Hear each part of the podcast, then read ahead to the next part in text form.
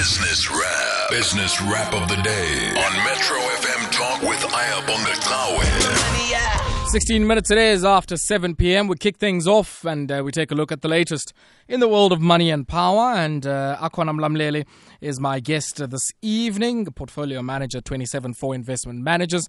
Akwana, good evening and welcome.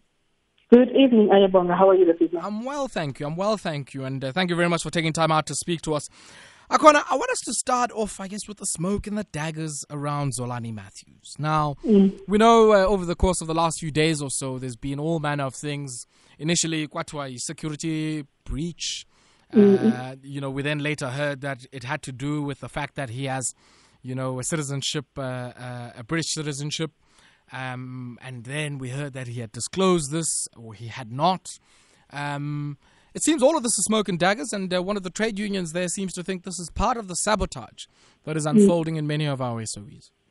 Yeah, so the United National Transport Union, um, UNTU, um, came out today just indicating that they are were thrown by surprise um, by this revelation in terms of um, Mr. Matthews being put on suspension. And they've also indicated that they're not too happy about it.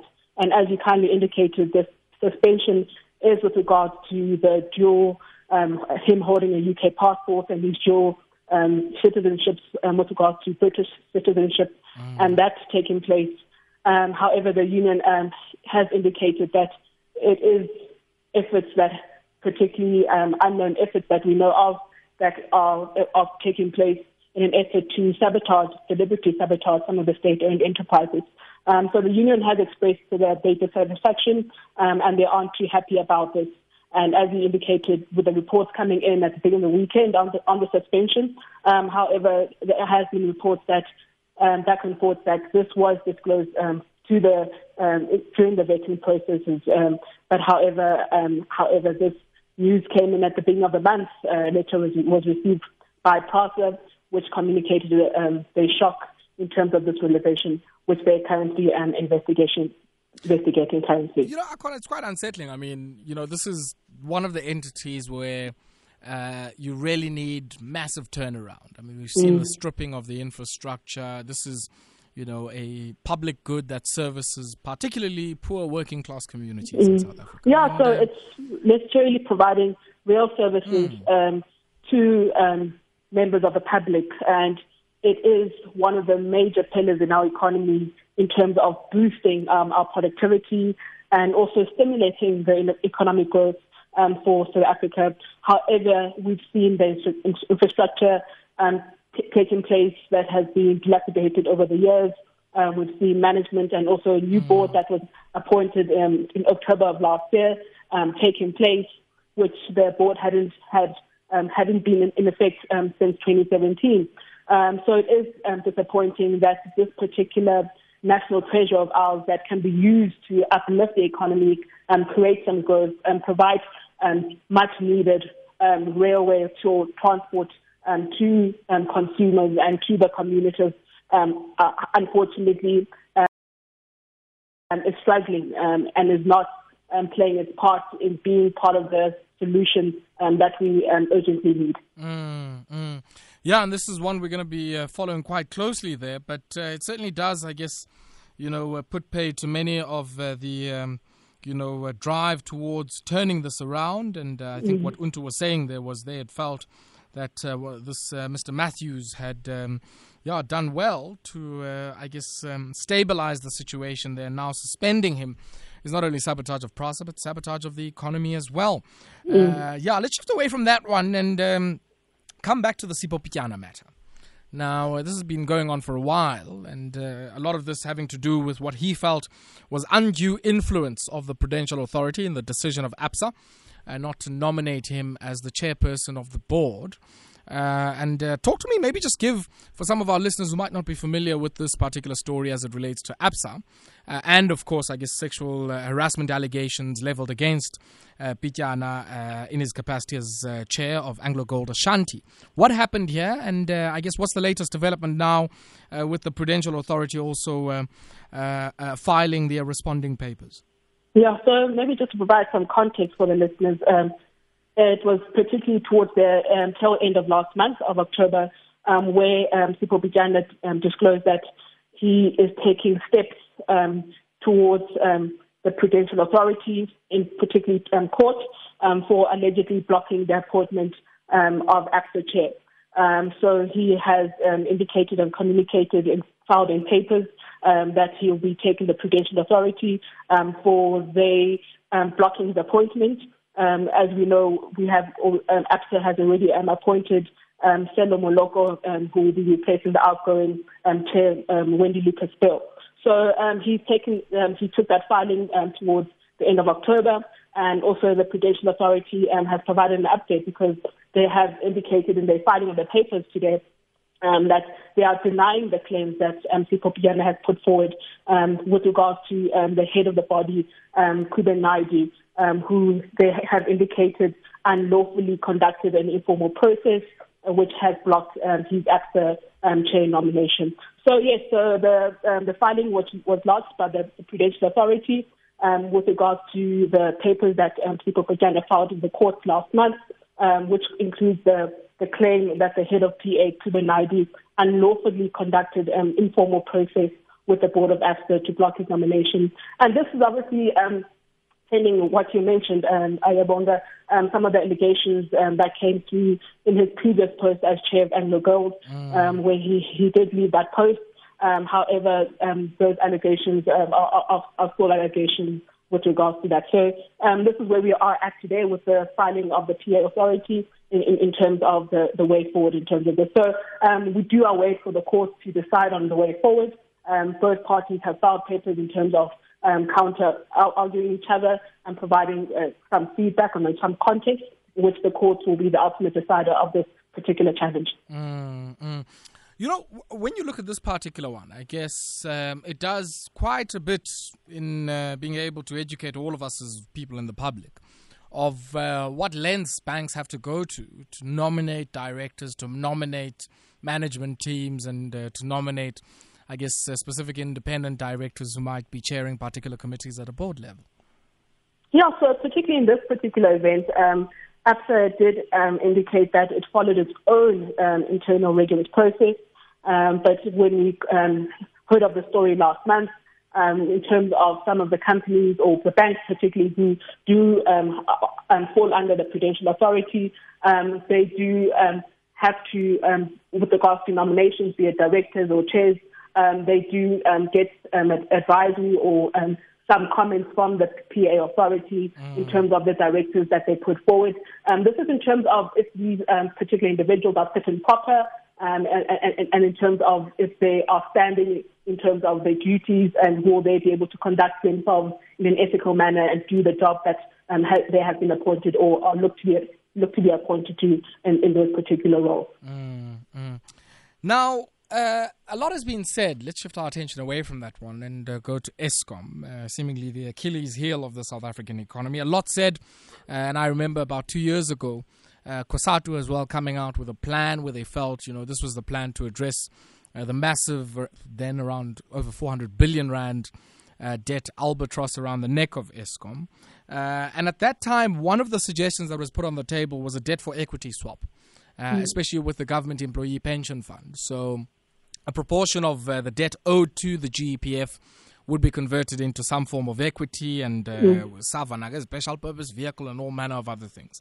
Mm-hmm. Now the GEPF says, uh, well, yeah, we've been reading that in my paper, but nobody has come to us. Least of all, our fund manager, which is the Public Investment Corporation, which ostensibly it's been said has been in discussions uh, with uh, Eskom and maybe others around uh, potentially undertaking this uh, debt for equity swap. Yeah, so the South African Government Employees Pension Fund, the GEPF, um, whom we all know is the biggest investor in Eskom Holdings through their debt, the bonds that they hold, um, have heard about all these discussions that are taking place um, mm. with their fund manager, the PIC, um, and also this initiative in terms of the debt equity swap um, has also been backed um, by the um, various labor unions. Um, however, um, Sifiso um, um, who's the investment um, head at the GEPF, um, has indicated, yes, they've heard about these talks um, with regards to the fund manager, the PIC. Um, however, no formal approach or proposal has been made to them. Um, however, he did indicate that should this spearhead or proposal um, be um, put forward to them, and a number of factors in terms of members' interest, in terms of the returns, expected returns for their portfolios, and then the investment outcomes of the portfolios um, would need to be, um, be at the top of the uh, top of the agenda, um, as these are members' um, investments that are currently being entrusted with the PIC um, with regards to GEPF. So the GEPF currently holds about 82 billion of Eskom bonds, um, and also in terms of the we know the utilities debt. Um, is one of the biggest concerns that is facing the fiscus at the moment. Um, and some of the, the, the debt or the nominal bonds that they currently hold um, are due in 2026, um, which are return of just under 9%.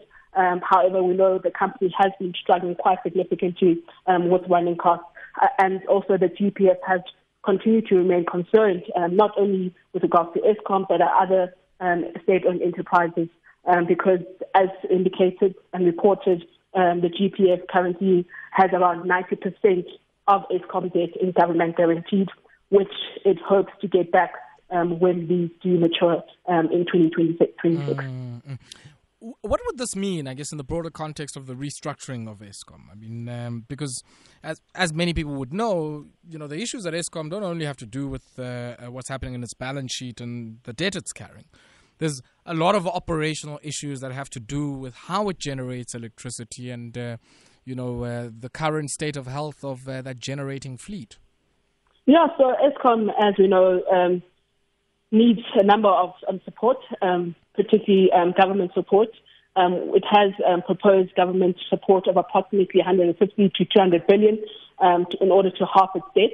Um, however, no agreement to date has been reached. Mm. Um, so um, Eskom does look to resolve some of these matters.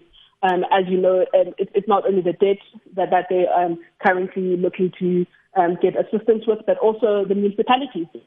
They've got an, an outstanding municipal debt um, that is in excess of billions, and they need to obviously connect that from municipalities in order for it um, to keep um, running um, as, a, as, a, as an organization. Mm. Um, so yes, um, the, the, the, these measures need to be taken. Um, however, I think the biggest hurdle that they do face is the municipality debt, um, which is um, costing them quite significantly. And the other option that they do have, and the only option currently, because um, there aren't a lot of bonds um, in any holders who are running to get to their nominal bonds. So th- these are some of the initiatives that they need to um, effectively deploy. But however, currently they are dependent on government to provide that support and that they currently need to um, harvest it. Yeah, yeah. And uh, I guess the last one, just on this particular issue. I mean, being able to deal with the debt in this particular way what implications does it have for the quality of uh, whatever debt is Eskom might have to issue down the line? Because you know you don't run a utility of that size without having some access, you know, to credit lines or to the ability to go out and issue some bonds in the capital market.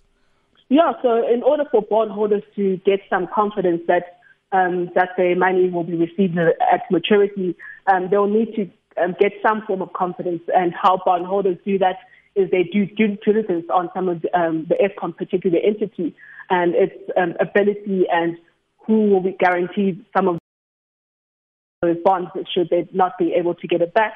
And obviously, some of these bonds are guaranteed by government. Um, however, mm. um, going forward, um, I don't think government will guarantee uh, quite a lot of these bonds. So bond issuers um, will, bond holders looking forward will look to do their homework on if particularly Eskom will be able to pay them back.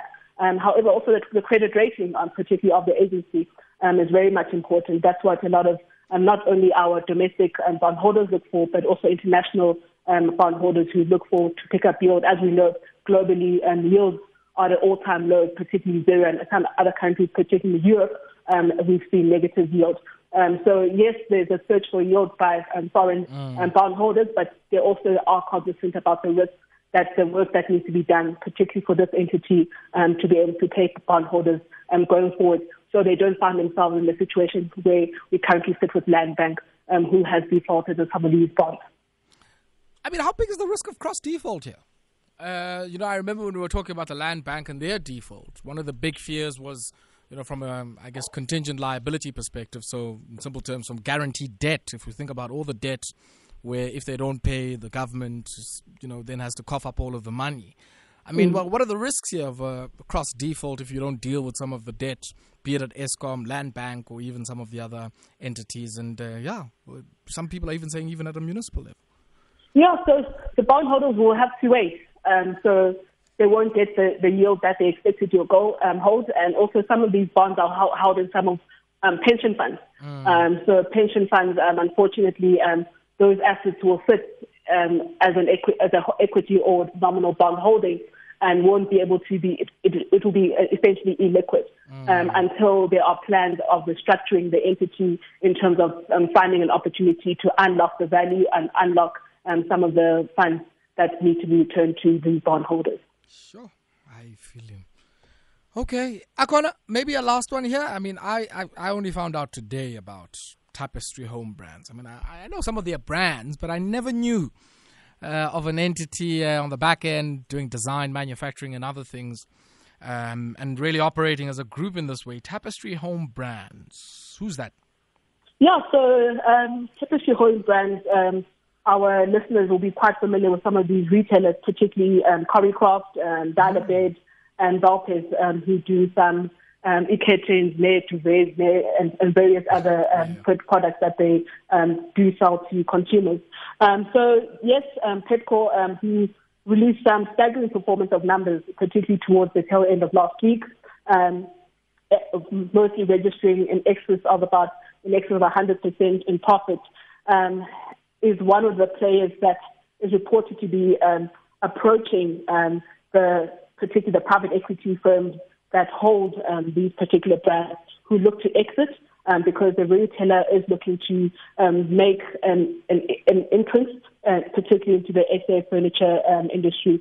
So yes, um, um, Pepkor, um, which looks to diversify, um, is said to be approaching um, to make a, a bid, and various other bidders have been made various bids to obviously come through and purchase um, Coricraft and Dial-A-Bed chains um, in order to expand their furniture and bedding business, um, which is a strategy that the Pepkor, which has decreased um, its, uh, particularly its debt quite significantly from 7 billion to about 5 billion currently, and also looks to grow. Um, it, it, has grown quite significantly, um, particularly in the mm. last year, having opened about 247 new stores um, across, across the country. And it's looking to grow, and it's having done well, particularly in the lower LSM with regards to some of their stores Pep, Ackermans, and Tekkie Town, and Incredible Connections, um, which are some of the, mm. the brands that have um, delivered such significant performance. So this particular um, holdings um, company um, looks to make some further acquisitions in order to expand and provide some um, further great investments um, for some shareholders. What would this mean under the Pepkor stable? I mean, we know Pepkor specializes in the lower end of the segment. Uh, what would this mean for them if they did get? Because some of these brands, I mean, mid-level, some quarry like Coricraft is not, you know, um, I mm-hmm. mean, low end uh, by any stretch of the imagination. Yeah, so um, they do have incredible connections, which um, does service the more um, upper LSM. Mm. Um, so, as I indicated, it would um, initiate a, mostly a, a diversified revenue stream and also tap into the market um, where they haven't um, uh, tapped into because, as, as we've alluded, um, they mostly service the lower LSM. So it will be an opportune opportunity um, where it allows the, the, the business to grow, um, diversify stream, and get into the life of the furniture business um, and the bedding business, which currently doesn't have. Um, it, it, what it currently has is mostly in the in the clothing, apparel, um, the khakis um, that we currently buy. So it will just allow that business to grow and further divest, um, diversify its portfolio um, into markets where it currently doesn't, and maybe down the line make further acquisitions um, should the opportunities opportunities come around. Mm, mm. And I guess you know for Pepkor, uh, one might argue that uh, slowly shedding off uh, the Steinhoff bogey on their back. Yeah, no, they have. Um, um, um, it, it's taken them a while, but um, I think with these um, new acquisitions and also some of the strong numbers that have come through, um, because um, in May particularly they um, was oversubscribed, so they did about 2.2 billion oversubscribed an auction um, which was an auction which seeks to diversify some of the sources of funding and also to reduce some of the borrowing costs. So it does uh, allow them some opportunities in terms of where these uh, do become available for them to obviously um, take um, some of those opportunities that become available, um, such as the one that they're looking to um, be the bidders, one of the bidders for. Um, however, it is a growing company and I think it is sharing some of the, the challenges that it and experience that it has um, held since the Steinhoff saga um, a few years ago. Mm. Ukona, we're going to have to leave it there. Swam, it's always a pleasure catching up with you, and uh, thank you very much for your time. Thank you very much, Adibang. Ukona Mlamleli is a portfolio manager 27 Four investment managers, joining us for our wrap of the top business stories.